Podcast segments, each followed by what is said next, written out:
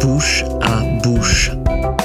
Ta bouche, leur bouche, sa bouche, ma bouche, ses bouches, des bouches, bouche à bouche. Un podcast de rencontres artistiques. Bonjour Joseph. Bonjour Gauthier. Alors j'ose te demander dans cette période un peu particulière euh, si, si, si tu vas bien, je le fais toujours donc euh, je vois pas pourquoi je le ferais pas, ça va? Bah écoute, ça peut aller, oui, oui, je suis comme tout le monde, je suis dans l'attente que ça se termine. Euh, On a l'impression comme ça d'être un peu au purgatoire. on sait pas à quelle sauce on va être mangé. Ouais, tout à fait. Et, et ben pour commencer, ça va nous sortir un peu, euh, un peu de ce qu'on vit quotidiennement. Euh, je vais te demander de définir, on fait comme si tout était normal, on, on reste dans le concept du podcast. J'essaye, je me Voilà. conditionne. Oui. Parfait. Euh, je, je vais te demander de me donner ta définition euh, du mot enthousiasme. Ah, enthousiasme. Euh, bah écoute, euh, je me suis fait pour mission dans la vie d'être toujours vif et joyeux. J'espère que je vais y arriver jusqu'à la fin. hein. Euh, bon, euh, je viens de passer la quarantaine. Euh, pour l'instant, ça va. C'est une règle de conduite, l'enthousiasme, la curiosité pour la vie, les choses, les êtres, jamais m'ennuyer. Je trouve qu'il n'y a rien de pire finalement que... euh, alors il y a l'ennui bien sûr qui nous fait euh, voyager, euh, qui nous nourrit, mais il y a aussi l'ennui morbide, cet ennui qui fait qu'on est gavé de tout, qu'on peut plus supporter finalement de, de rencontrer les gens, de, de, de, découvrir sans cesse de nouvelles choses. Et pour moi la vie c'est précisément ça, la curiosité, l'enthousiasme. Le jour où ça nous quitte, je crois qu'on est triste, malheureux et qu'on est qu'on meurt un peu finalement. Bien sûr. Donc du coup c'est un, un mot que tu que tu chéris quoi. L'enthousiasme pour toi c'est Tu l'as bien choisi pour moi, l'enthousiasme, la curiosité, euh, le désir, euh, euh, c'est vraiment ce qui nous ben, ce qui nous fait et ce qui nous ce qui nous fait en tant qu'humain, en tant qu'être désirant, être du côté de la vie quoi. Bien sûr. Et ben en plus, ce qui est intéressant, c'est que donc ça a conclu euh, l'épisode d'avant et, et je leur demandais de, de définir quelle était leur vision de l'avenir. Et à l'époque, euh, bon, on n'était pas dans cette situation de confinement et, et je trouve ça assez juste même dans cette période-là de rester enthousiaste enthousiaste quant à l'avenir quoi quant à ce qui ce qui ce qui on sait pas qu'est-ce que ça nous réserve mais en tout cas on espère et on a l'enthousiasme d'en sortir grandi quoi j'espère quoi. Et oui je te coupe excuse-moi mais du coup toi tu tu es artiste parce que tu es auteur et est-ce que tu fais également de la mise en scène? J'étais pas sûr Oui, euh, j'ai fait de la mise en scène, mais je suis surtout effectivement auteur de d'essais psychanalytiques, de pièces de théâtre euh, et de romans euh, depuis peu, puisque mon premier roman est sorti en janvier et s'appelle La traversée des mensonges aux éditions en volume, oui. Super. Et, comment tu vis, toi, cette période euh, Est-ce que, cette période d'isolement, enfin, d'isolement de. C'est pas le terme exact, le terme exact c'est confinement, voilà. Euh, toi, tu le vis comment en tant qu'humain, plus que en- qu'en tant qu'artiste, puisque ça touche tout le monde, quoi? Euh, alors, je suis, moi, toujours en train de, de, créer. C'est quelque chose, d'ailleurs, c'est une vraie maladie. hein. Je pense que je pourrais jamais m'arrêter. Je pense que c'est, il y a que la mort qui va m'arrêter.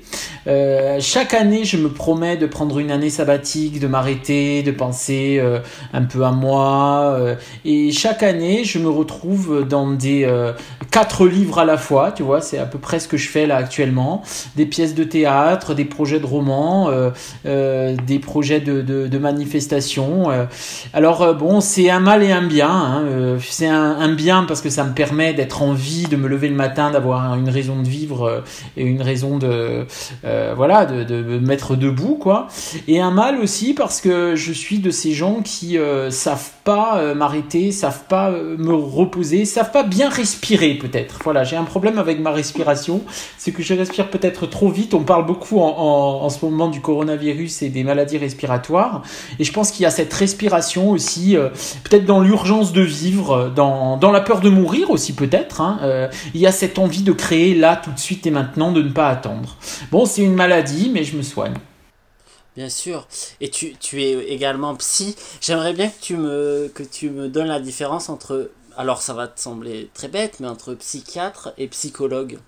Parce que c'est un truc qui à chaque fois... Euh, le, le, psychiatre, c'est celui qui prescrit des médicaments, qui est médecin, hein, euh, voilà, et donc qui peut être tout à fait psychanalyste, comme un psychologue. Et un psychologue clinicien, il a fait euh, cinq années d'études universitaires. En l'occurrence, moi j'en ai fait six parce que j'ai un diplôme universitaire de psychotraumatologie. J'ai fait une analyse personnelle et je fais partie d'une association psychanalytique. Donc à ce titre, je suis psychologue, psychanalyste. Très bien.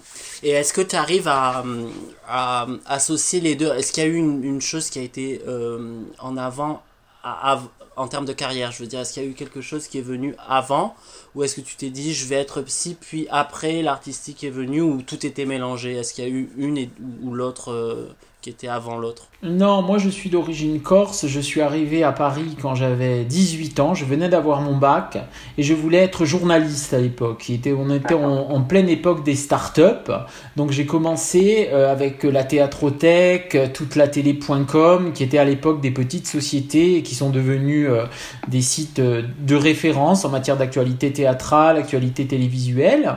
mais au début c'était tout petit, je savais même pas ce qu'était une attachée de presse. Je savais à peine ce qu'était le, le, théâtre, je dirais, public, privé, euh, voilà. Et, j'ai commencé comme ça, euh, avec la théâtrothèque, à taper, frapper aux portes des attachés de presse pour avoir des invitations du théâtre et pour faire des articles. Et ça a tellement bien fonctionné qu'on a monté Théâtral Magazine avec Hélène Chevrier euh, bien plus tard, hein, des années après, euh, six ans plus tard, et que j'ai commencé à voir des milliers de pièces de théâtre, couvrir des dizaines de festivals d'Avignon, euh, et tout ça finalement, et, interviewer des, centaines de, de, personnalités de la télévision. Ça a commencé comme ça pour moi. Après, j'ai accédé à l'écriture de théâtre, et puis ensuite, j'ai eu envie d'aller plus loin et de faire une psychanalyse et de devenir soignant et d'être à l'écoute justement de, de, la souffrance. Mais c'est venu progressivement. Je dirais que d'abord il y a eu cette curiosité, cet enthousiasme pour les choses. Ensuite il y a eu l'écriture et ensuite il y a eu la psychanalyse. D'accord.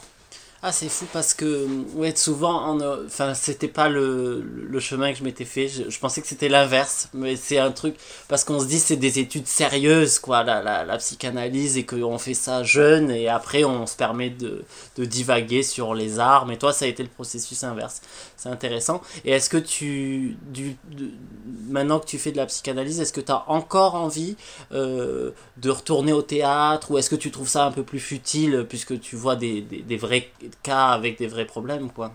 Plus que jamais. Et justement, ça m'a pas guéri. Et je suis très content que ça m'ait pas guéri. Je suis toujours aussi malade. Je suis très content.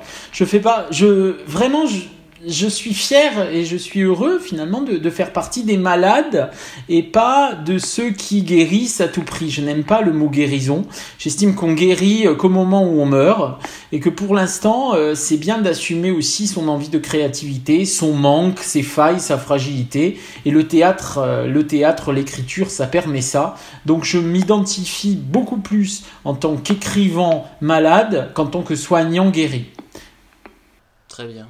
Et tu, et tu trouves euh, tes sources d'inspiration, elles sont, elles sont multiples ou est-ce qu'il y a vraiment des, des, choses qui te hantent et qui t'habitent euh, tous les jours et qu'il faut sortir à l'écriture? En fait, à chaque fois que j'écris un essai psychanalytique, j'ai l'impression de l'avoir en latence depuis environ 100 euh, milliards d'années. C'est-à-dire qu'il y a toujours cette sensation que, quelque part, ce que je fais en ce moment, je le fais maintenant parce que longtemps j'ai pas eu cette chance de le faire. Euh, longtemps, j'ai pas eu d'éditeur. Longtemps, j'ai pas eu une couverture médiatique. Longtemps, j'ai pas eu des comédiens qui mettaient en scène mes textes. Et longtemps, j'étais tout seul dans ma chambre de bonne de la rue Renka ou de la rue Vavin, étudiant, à attendre bah, finalement à faire des papiers pour les autres, hein, à faire ses chroniques théâtrales, à interviewer ces gens de la télé, du showbiz, des paillettes, et de rêver un peu, ben, peut-être un jour de devenir quelqu'un. Et puis d'un seul coup, ça a pu se libérer parce que j'ai trouvé un éditeur, parce que de fil en aiguille, j'ai pu m'exprimer moi-même. Et alors, toutes ces idées, hein, étaient, toutes ces idées en latence, sont toutes, ont pu devenir réalité. Donc, j'avais envie d'écrire un livre sur la mort, j'ai écrit un livre sur la mort. Je suis en train d'écrire un livre sur l'amour, sur le polyamour, avec une bisexuelle polyamoureuse féministe, Meta Chiteya. Ben, ça c'est euh, j'ai pu le faire. Euh, j'ai eu envie d'écrire un livre sur Dalida et sur Gainsbourg, qui, sont deux personnalités qui m'ont habité, euh, qui m'habitent depuis longtemps. J'ai pu le faire. là actuellement, j'ai un projet d'écrire un livre sur les tueurs en série je suis en train de le faire. Alors que ça fait longtemps que je m'y intéresse. La psychopathie, la perversion, c'est vraiment quelque chose qui me fascine et, qui m'intéresse depuis plusieurs années. Donc, tous ces livres et tous ces projets que je suis en train de, faire aujourd'hui, ce sont des projets qui datent d'il y a très longtemps et que je suis enfin euh, capable aujourd'hui de, de porter. Parce que tu as le, dispositif qui te le permet. quoi. C'est exactement ça. C'est un dispositif que j'ai mis beaucoup de temps à avoir, à construire. Et euh, aujourd'hui, je l'ai et je m'en donne un cœur joie. Et peut-être dans cette précipitation, parce que quelque part, j'ai envie de enfin pouvoir créer ce que j'ai déjà pensé, ce que j'ai déjà euh, voilà investigué quoi depuis des années. C'est assez mûr quoi. Tu as eu le temps de de réfléchir. Et est-ce que tu as euh, plus dans l'acte d'écrire, est-ce que c'est quelque chose que tu t'obliges à faire tous les jours ou est-ce que c'est plutôt euh, euh, par, par, par, par session? Comment tu, tu... Mais je reprends l'idée d'être malade, hein. c'est dramatique parce que l'écriture, elle me demande d'écrire. Et moi, qu'est-ce que j'aimerais ne pas ne pas devoir écrire de temps en temps. Ça me ferait tellement plaisir de poser mon stylo et de me de m'arrêter quoi. Et pour, je ne peux pas le faire. C'est-à-dire que malheureusement mes proches en savent quelque chose. Ma fille de 11 ans me dit mais papa, pourquoi tu écris là comme ça? Et parce que j'ai ce projet et que je dois le faire. Je suis capable de, de travailler des nuits, des jours entiers. Vous savez, je pense que les artistes, euh, Gauthier, vous, vous, devez le savoir aussi, hein, je pense que quand on est artiste, quand on a envie de, de, de, de, faire quelque chose, euh, quand on a une idée en tête, eh bien, euh, rien ne peut nous arrêter. Et je pense que c'est ça, je pense que tu sais, je pense que tous les artistes le savent. on, a, on a faim finalement hein, en tant qu'artiste de, de cette créativité et on en a besoin. Oui, bien sûr. Non, c'est vrai que ça peut être presque maladif, comme tu dis. Il y a des choses, des fois, où, ça devient un peu violent, quoi. Mais euh, est-ce que là, actuellement, euh, donc, parce que tu, tu, es quand même toujours psychologue? Oui, absolument. Alors, moi, j'ai 40 patients par semaine. Donc, euh, la plupart du temps, je pense aux autres. et je les mets. Alors, psychologue, je dis souvent que c'est vraiment l'art et la manière de euh, faire passer l'autre pour la personne la plus importante au monde pendant 45 minutes, au fait. Euh, lui donner vraiment cette euh, impression, mais je crois que pour lui donner cette impression, il faut aussi y croire soi-même. C'est-à-dire penser vraiment que la personne qui nous parle, elle détient une vérité essentielle à notre édifice psychique personnel, à notre vie, et l'écouter comme on écouterait vraiment la voix d'un oracle, quoi. Hein. quelque chose de, c'est très important. Donner de l'importance à l'autre. Je pense que c'est un métier. La société, elle, elle donne parfois, elle met l'autre en difficulté, elle met la personne humaine en difficulté, parce que c'est très difficile d'exister dans notre société, parce qu'on nous demande toujours plus, parce que parfois on se sent isolé, on se sent extrêmement euh, esselé et insécurisé. Et je pense que les cabinets de psychanalystes, c'est aussi là où on se retrouve hein, en tant que personne humaine digne et où on a une écoute active qui nous permet d'imaginer, de penser, de rêver. C'est ça le boulot de l'analyste pour moi. C'est vraiment, euh, au-delà de donner du sens, c'est donner une sorte d'envie d'exister finalement aux patients.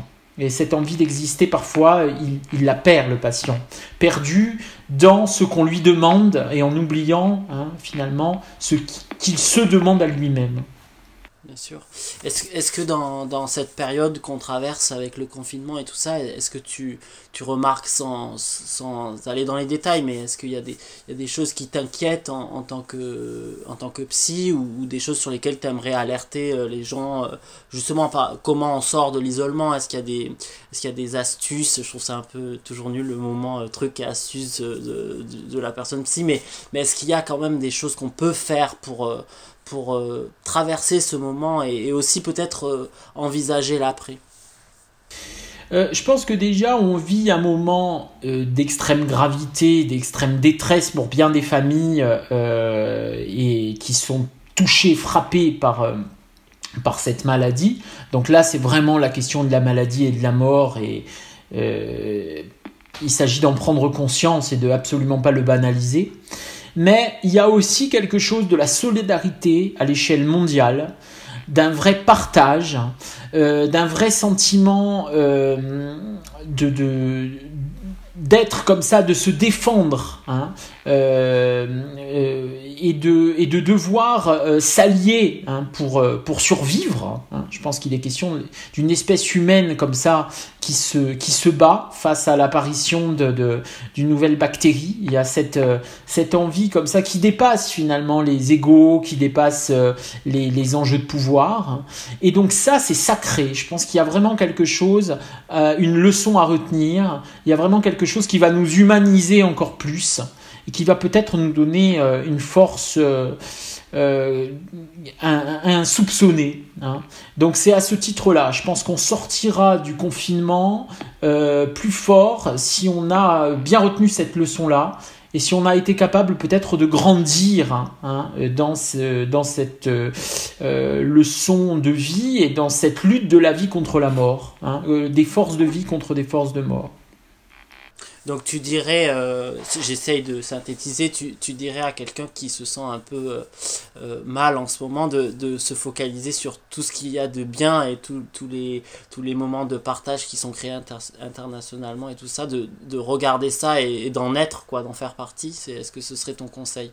Euh, moi, j'aime dire que euh, je suis pas là à vouloir absolument sauver les gens. Euh, je pense que euh, je, je, peux tout à fait entendre les gens qui sont du côté de la mort, soudain, qui basculent, parce que la mort est douce, parce que la mort est une échappatoire, est une issue. Après tout, qui peut juger? Donc je ne suis pas là, je ne fais ni l'esthétique du suicide, mais ni son inquisition c'est-à-dire que je ne suis pas là dans une position de juge. En revanche, ce que je peux dire, c'est que par moment, euh, et ça je le sais euh, de par mon métier, par moment on a l'impression de plus aimer la vie, on a l'impression d'être un peu à bout de souffle. Et puis quand on parle, quand on se met à créer, à imaginer, quand on rencontre des gens qui nous permettent de créer, d'imaginer, de, penser à nous. Et euh, quand on fait les bonnes rencontres, quand on est dans son désir, eh bien on se rend compte qu'on tient beaucoup plus à la vie qu'on le croyait auparavant. Donc je pense que c'est ça que j'ai envie de dire, c'est ne pas baisser les bras euh, dans cette période si particulière où parfois, eh bien, on a le sentiment, euh, parce que la déprime nous guette, que voilà, il y a une sorte de, goût de, une fatigue, quoi, une fatigue d'être soi. Ouais, et puis il y a, y a, quand même euh, ce qu'on peut accorder, c'est qu'il y a quand même pour certaines personnes, enfin moi j'ai la chance de ne pas être seul pendant ce, confinement, mais il y a des gens qui sont réellement euh, physiquement en fait, seul dans un espace qui est parfois restreint. Euh, est-ce que, bon après il y a les conseils faciles de la lecture, euh, regarder des films et tout ça, mais, mais est-ce qu'il y a des, des, des choses qu'on peut faire pour aller mieux? Est-ce qu'il y, a des, des choses réellement que tu peux conseiller ou non, t'es pas, pas magicien quoi? Euh, conseiller, euh, c'est vrai, euh, c'est un temps pour grandir en soi, c'est-à-dire se cultiver, par exemple, quand on a cette chance. Hein. Bien sûr, il y a des gens qui doivent travailler hein, et, qui, se, qui se retrouvent aussi dans beaucoup, beaucoup d'impératifs pour manger, pour survivre. mais quand on a cette chance, bien sûr qu'il s'agit de se cultiver, il s'agit d'être peut-être un peu plus attentif à l'autre qui vit avec nous ou quand on est seul, euh, être peut-être euh, entamer une réflexion aussi euh, qu'on n'a pas l'habitude de, d'entamer quand on vit à 100 à l'heure, quoi, dans notre vie comme ça, où tout est urgent. Là, il y a peut-être quelque chose qui peut nous permettre de trouver une autre vitesse, quoi, une vitesse, une autre vitesse en, nous-mêmes. Hein. C'est peut-être ça qui est intéressant dans cette période. Prendre le, prendre le temps de l'arrêt aussi. C'est ça, prendre le temps peut-être de, de se surprendre aussi. Voilà, euh, on vit beaucoup avec nos réflexes. On est souvent très conditionné parce qu'on sait déjà faire, ce qu'on sait déjà être. On met un masque et puis l'autre. Euh, voilà, on est dans une sorte de, de systématisme quoi. Là, ça change complètement parce qu'on s'y attendait absolument pas. Donc euh, il y a peut-être quelque chose à ce niveau-là. Voilà, créer autre chose dans cette chose nouvelle qui nous arrive. Hmm. Est-ce que toi, on peut te. On, oublie, ça y est, on sort du, confinement, on est dehors, on est, on est libre, joyeux. Euh, quelle est la, chose artistique que, tu vas avoir envie de mettre en œuvre très rapidement euh, à la sortie? Une pièce, un livre euh? Ah, ben moi j'ai mon livre sur l'amour qui, va, qui devrait sortir, qui devrait, parce qu'évidemment tout est gelé pour le moment, mais a priori donc en octobre aux éditions en volume, qui s'appelle Pousser l'amour dans les orties avec Meta Chiteya, qui est un livre qui va euh, questionner euh, bah, tout ce qui fait euh, les schémas du couple classique, euh, Metachiteya est polyamoureuse, euh, bisexuelle, et elle va questionner ça, euh, cette euh, hétéronormativité, elle va questionner la question de la fidélité, comme ça, qui se pose difficilement dans les couples. et moi, je vais apporter cette lumière psychanalytique, on va définir ensemble, essayer de définir les concepts fondamentaux de l'amour, de la fidélité, du couple, et d'y apporter peut-être quelque chose, voilà, pourquoi c'est si difficile aujourd'hui d'être en couple pourquoi c'est si pourquoi c'est toujours sous le sceau, toujours plus ou moins sous le sceau de la souffrance, euh, de la hum, concession, du sacrifice, et, pourquoi, euh, voilà, et on peut pas l'entrevoir autrement, peut-être avec plus de liberté, de, liberté intérieure, et questionner euh, peut-être cette séparation entre le désir et l'amour, quelque chose qui ferait qu'on souffre moins dans, dans, dans nos attachements. Voilà, c'est ce livre. Donc ça, j'y tiens, euh, j'y tiens bien sûr parce que ça va, ça va venir vite. Euh, et puis euh, cet été au Festival d'Avignon, alors je ne sais pas si ça va se tenir, mais en tout cas on y croit et le spectacle est en train de se monter. Lionel Damei et Alain Klingler, deux artistes que j'aime beaucoup, vont adapter mon livre Dalida sur le divan. Euh, donc euh, la psychanalyse de la chanson populaire quelque part, puisque Dalida c'était euh, la chanson populaire, c'était cet accent italien, c'était des, des, chansons qu'on a tous en tête, mais c'était aussi la mélancolie, c'était aussi la solitude, le suicide, et peut-être quelque chose qui nous parle à tous quand finalement on questionne la féminité, quand on questionne, quand on questionne l'amour, voilà. Donc c'est il y a, y a, plein de choses qui arrivent quoi. C'est c'est pas Surtout ces deux projets euh, qui me tiennent beaucoup à cœur. Très bien. Est-ce que tu as hum, tu as une un, Normalement, je fais un moment libre, mais je t'en ai pas parlé. Normalement, j'en parle toujours. Euh, je te le dis là tout de suite. Je fais un moment libre où euh, la personne peut euh, soit me raconter une anecdote, soit me lire un texte, soit méditer pendant une minute. On peut aussi ne rien se dire. mais si tu as un truc, un moment où tu peux parler d'autre chose, peut-être d'initiatives que tu as vues qui t'ont fait plaisir, ou enfin, je sais pas, mais c'est un moment libre, quoi. C'est le tien. Tu en fais ce que tu veux. Euh Écoute, là comme ça, ce qui me vient, c'est plutôt une blague. c'est vrai, je te jure. Non, ce qui me vient, c'est une blague parce qu'en fait, il y a beaucoup de gens orgueilleux, arrogants dans notre métier. Et, euh, et, sur les réseaux sociaux, je peux plus supporter. Donc d'ailleurs, je fais un appel. Si vous êtes arrogant, vaniteux, etc., surtout des Facebook et moi, parce que je ne peux plus supporter euh, ces gens péremptoires qui ont un avis sur tout, euh, qui sont euh, voilà dans cette sorte de cert voilà les certitudes. Moi, je me questionne toujours sur tout, sur n'importe quoi.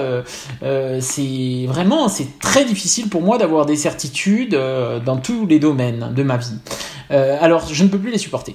Et donc, il y a une anecdote très intéressante. Un jour, on m'a raconté qu'un sociétaire de la comédie française, très très arrogant, était sur les tournages d'un film et toute l'équipe technique ne pouvait plus le blairer et ils ont décidé de lui confectionner une moustache en poil de cul. Chacun a pris un poil de cul et a euh, collé euh, donc cette sorte de postiche en fait moustache pour lui montrer en fait qu'il était ridicule, mais sans le lui dire. C'est ça le, ce qui est quand même extraordinaire. Et donc il a porté cette moustache, un poil de cul. Et donc euh, l'anecdote d'une comédienne qui a tourné avec lui a dit que c'était le tournage le plus jouissif de sa carrière parce que comment prendre pour un con hein, quelqu'un qui justement est dans une telle certitude et dans une telle arrogance euh, voilà. Donc en fait c'est ça qui me vient à l'esprit et si on pouvait avoir moins de vanité euh, sur, sur les réseaux sociaux et peut-être après ce confinement si les gens pouvaient peut-être être un peu plus humbles et eh bien je pense qu'on pourrait vraiment y gagner est-ce que tu... Eh oui, mais c'est merci parce que j'ai ri et je ris, je ris pas beaucoup. Je suis assez dur dans le rire, donc euh, voilà. Euh, non, mais ce qui m'intéresse, c'est vrai. Euh, tu vois, je le vois et, moi je me dis qu'il y a, un, truc d'ego, quoi. Tu vois, quand tu vois dans, dans les, les, comédiens et les comédiennes, puis là, pendant la période de confinement, alors ils écrivent tous des, des journaux de confinement qui sont extraordinaires. On vit tous la même chose, mais eux, c'est extraordinaire, donc ils le partagent et tout ça. Bon, moi, je regarde ça avec un peu beaucoup de. Ça me fait rire, quoi. Vraiment, honnêtement, je me dis, bon, euh, il y a d'autres choses qui se passent qui sont peut-être plus intéressantes que ce que tu vis dans ton quotidien. C'est de l'introspection, certes, mais bon, voilà. Euh, euh, et, je me dis que, comment on expliquerait ça en, termes de pour un psy comment ce besoin euh, d'être euh, regardé d'avoir raison comment on explique ça? Ça vient d'où? C'est le problème de nos mères en fait hein. je pense que le problème vient de maman parce que maman souvent a regardé l'enfant comme une sorte de, d'enfant grandiose quelqu'un qui a tous les talents, quelqu'un qui... Et l'enfant a jubilé dans le miroir, et on y a tous cru quelque part, dans le meilleur des cas. Quand on a une maman justement qui nous a pas investi narcissiquement, c'est encore plus douloureux et ça fait encore plus de dégâts. Mais quand on a une maman qui nous a investi narcissiquement, ça fait aussi des dégâts. C'est-à-dire, c'est ça qui est terrible dans la vie. C'est que justement, euh, parfois, il y a des gens qui n'ont pas compris, en fait, ils jubilent dans le miroir. On jubile tous dans le miroir. Hein. On a tous jubilé quand on était bébé, quand on se regardait et quand on voyait comment on nous regardait. Hein. Comment notre maman nous regardait. Et je pense que ça, ça s'appelle le narcissisme. Mais il y a des gens qui, ne supportent pas l'autre, hein, finalement. La vie de l'autre, qui ne supportent pas que l'autre puisse exister. Euh, et c'est un problème universel parce que finalement on est tous scotchés plus ou moins à notre miroir. Et je pense qu'il faut beaucoup de travail sur soi pour comprendre qu'on peut jubiler, mais pour de rire, hein, pour faire semblant. C'est-à-dire, il y a un semblant à, jouer là. Euh, c'est pas pour de vrai qu'on est le plus beau, c'est pas pour de vrai euh, que ben, on, a envie de tuer l'autre. Et par moments, malheureusement, euh, il y a un effet déformant du miroir et ça devient pour de vrai.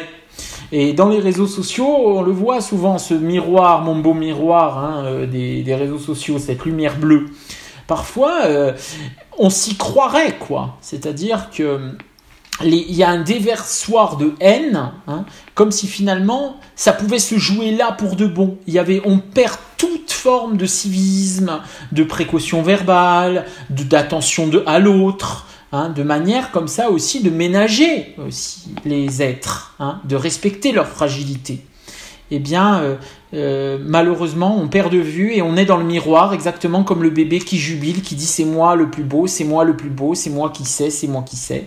Et ça devient des grimaces. Mhm. Ouais, ouais, on oublie qu'on est euh, si peu de choses, quoi. Absolument, on oublie tout à fait. Le bébé, quand il se regarde dans le miroir, il oublie qu'il y a le reste du monde autour. Et c'est bien qu'il oublie parce que c'est un tout petit bébé. Mais après, il faut grandir. Oui, on est le centre de notre monde, mais le monde est si vaste. C'est un peu ce, concept-là, quoi, qu'il faut se rappeler. C'est ça, absolument. Et à un moment donné, euh, quand, de toute manière, quand on est le nombril du monde, ça finit toujours mal. ouais, oui, oui, c'est pas mal. Euh, écoute, si tu, moi, je pense qu'on a bien échangé. Ça m'a fait plaisir de te rencontrer. Puis on se reverra peut-être dans des conditions euh, plus agréables et on échangera de vis-à-vis, quoi. C'est mieux. Euh, je vais quand même faire comme euh, si c'était un, épisode normal et je vais te demander euh, de définir en un mot, le premier qui te vient et on finira sur ça, je, cherche toujours la question de, de, ce. Mais je vais trouver. En un mot, le, le, chemin vers la joie en un mot. Oula Le chemin vers la joie Dis-moi, eh, on, dirait, on se croirait aux jeunesses catholiques là. le chemin vers la joie. Voilà, voilà. Euh, ben écoute, le chemin vers la joie. un mot, un mot. Un mot. Sagesse, bien sûr. Sagesse. Bah écoute, euh, moi je, je pense qu'on se quitte sur ce mot euh, magnifique, sagesse. Avec plaisir Gauthier pour se revoir. Merci beaucoup. À très bientôt. Au revoir. Ciao.